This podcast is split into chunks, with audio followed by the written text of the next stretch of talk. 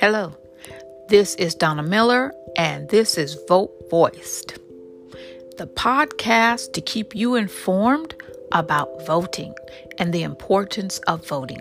And this is 2020, and we all need to make sure we vote.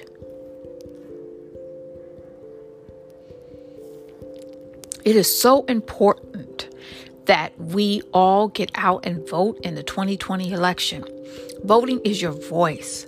Voting is how you decide how you want your future to look like and the future of your children. Remember that voting is the only thing in this world that makes us equal in this country. Everyone has a vote when they become 18. If you have not registered to vote, vote